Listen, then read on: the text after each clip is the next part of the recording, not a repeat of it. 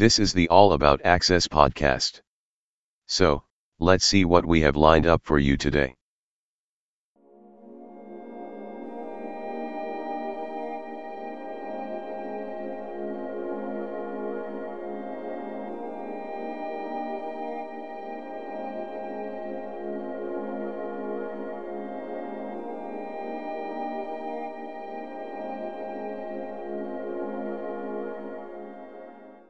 Hi, PK here. In this episode, I talk about the GNOME desktop and some of the accessibility options available therein. One of the main attractions of Linux is that it is free. It doesn't cost anything to get Linux installed on your system.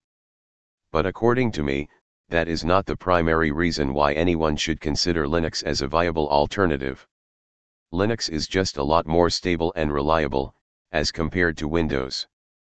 In fact, I wouldn't be surprised if Microsoft releases a version of Windows in future, that is actually based on Linux.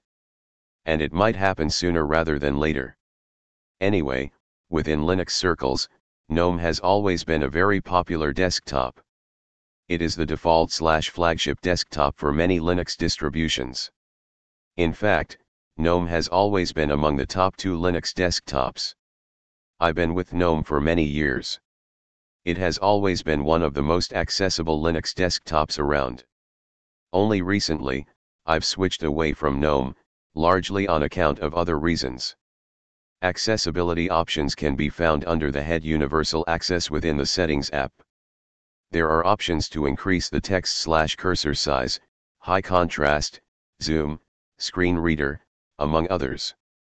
Under AccessX options in the typing category we can find sticky keys mouse keys option can be found further down the line. But the movement of the mouse pointer, using the keyboard, is dead slow. And there's no option to increase the speed of the mouse pointer. This is a downer for me. Further, under Universal Access, all accessibility options appear one after the other rather haphazardly. There are no logical groupings or categories. This can make it a bit confusing, especially for new users. In recent times, some people from GNOME have been making racist slash sexist slash politically biased comments. Yet the organization seems to be supporting them. Being an organization dedicated to the development of free and open source software, such organizational behavior is definitely uncalled for. It has resulted in widespread criticism from Linux slash open source enthusiasts. As far as I'm concerned, there was a time when I really loved the GNOME desktop, those were the GNOME 2.x days. Now, with version 3, the entire look and feel of the GNOME desktop has drastically changed. And now I find it much more difficult to get work done on the desktop. I'm hoping things would change for the better with version 4. Let's wait and see.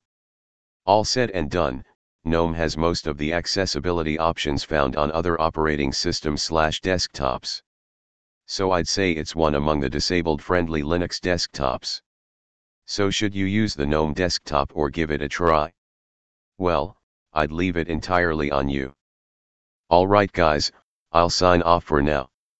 Join me on my next podcast soon. Together let's make a more accessible world. Cheers.